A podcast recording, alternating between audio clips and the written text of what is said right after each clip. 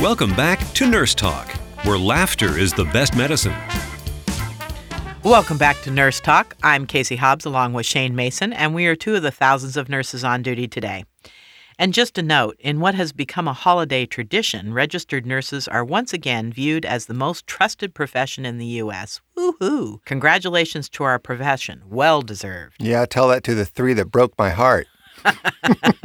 So, in a moment, we're going to talk with RN Erin Carrera. Erin and a small delegation of nurses representing National Nurses United attended the United Nations Climate Change Summit 20th yearly conference in Lima, Peru. 20 years, wow. Yeah, the nurses delegation shared the human health perspective of global climate change, something they feel strongly has been missing in past conferences and conversation. Aaron wrote blog entries while she was in Peru and said this People often ask me what a nurse is doing advocating for climate justice, and I tell them this. The World Health Organization's latest study concludes that one in eight deaths globally are now attributable to air pollution. Human health is absolutely dependent on healthy air, water, and food supply. The current system is not sustainable in terms of human health. And here to talk about this important summit and about her personal experience is RN Erin Carrera.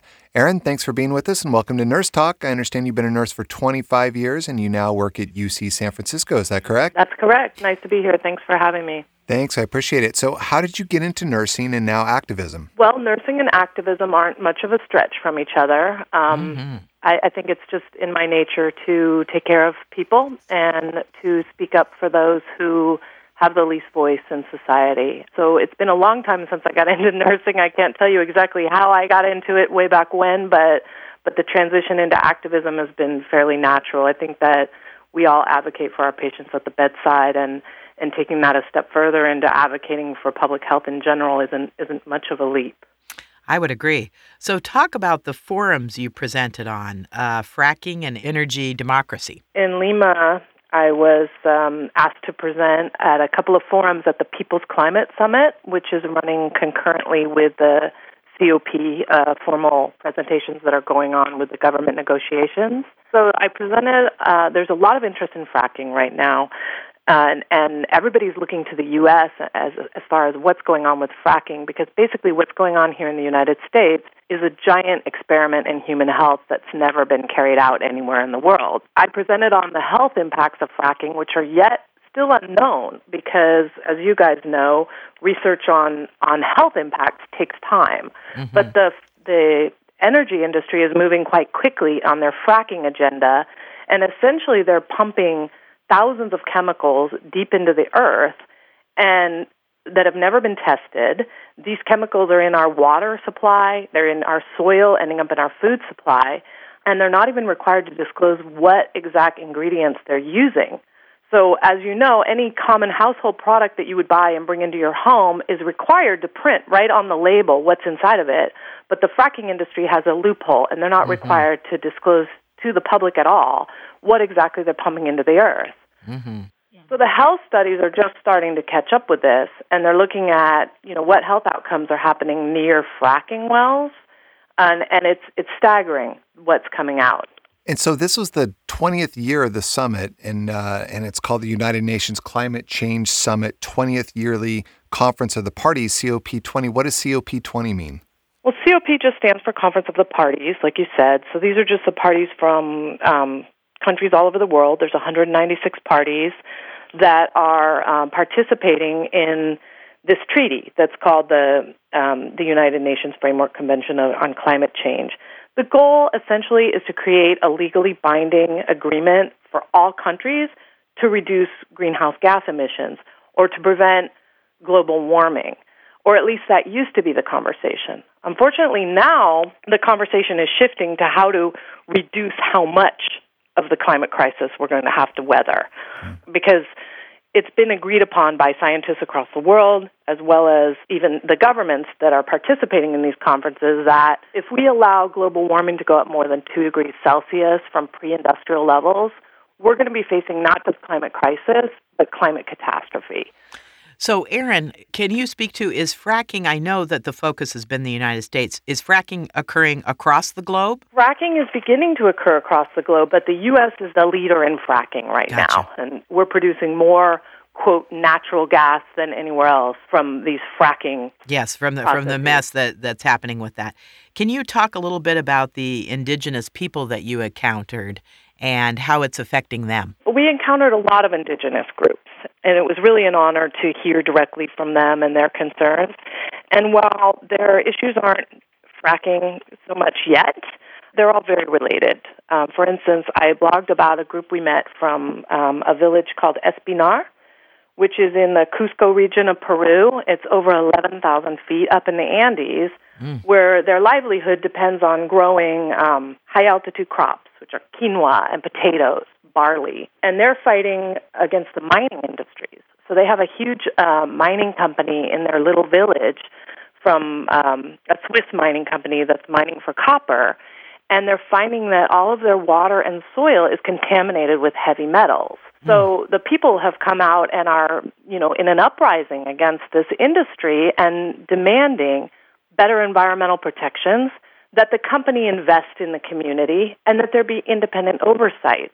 Not huge demands, but when they came out in force in 2012 to protest against the expansion of the mines, the government actually declared a state of emergency and allowed the police to come in and protect the private interests. There was a couple of deaths, unfortunately. Many people were injured and multiple arrests, one of which was the village's mayor, which is who we met in Lima. So he was there with people of his village to fight against the mining practices, which have very similar effects to fracking. They're contaminating the food and the water and the livelihoods of their people. So, what are the overall goals of the COP20? So the COP20 is sort of a preliminary conference leading up to the COP21, which is going to be in Paris, France at the end of 2015.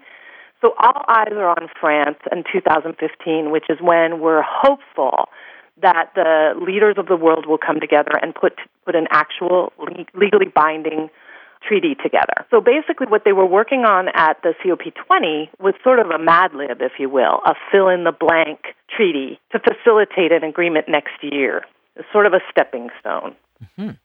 So, what's next for the nurses in the UN Global Climate Change Leadership? Well, this is a critical time. I think that getting an, a global agreement in 2015 is critical if we're going to stop the global warming. Nurses have something really unique to bring to the table. When we come and talk about health impacts, people stop and listen. And where you know that we're the most trusted profession in the U.S., I think that stands globally. We had the respect and the ears of all of the people there at the, at the conference. And so I think our job in the next year is to educate, educate, educate all of our members about how connected the climate crisis is with human health. I mean, really, the climate crisis, it's a human health crisis.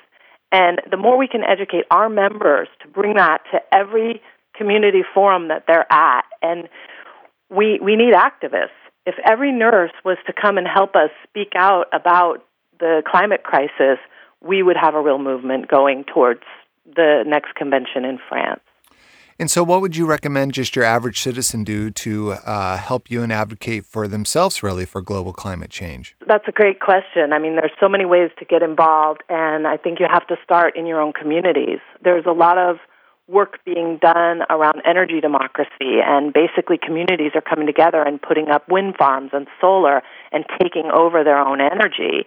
But it can be as simple as joining on the water board of your community, the utilities that are going on in your municipality, and looking at how, how is that being distributed. That's so true. So, Erin, we must fight for clean energy the same way we fight for health care for all. What do you think that looks like? Clean energy is really parallel to health.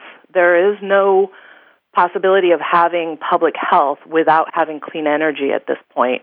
The fossil fuel industry is killing us. They're not only killing the planet, they're killing us individually. So I think you've seen how the nurses can come together to fight for single payer health care, to fight for Ebola protections, to fight for safe staffing. That same sort of fight for clean energy and, and a democratically controlled energy that's out of the private hands, that's how it looks. And that would be a wonderful thing. And I just can't say enough to the people out there. This does affect all of us. And we all have to play a part in having our voices heard. And so you can talk to your congressmen and your senators in each of your states and your next door neighbor and let everybody know that this is our job. We can't wait for other people to do it. As Erin says, it's it's a really important fight that we all have to be part of. So we've been talking with RN Erin Carrera about the United Nations Climate Change Summit she and the National Nurses United delegation recently attended. Thank you so much, Erin, for your 25 years of nursing, but most of all for your years of being an advocate for the people of the world. We really appreciate it. You're very welcome. Thanks for talking with me. That's great. For more information on this topic, visit nnU.org or nursetalksite.com.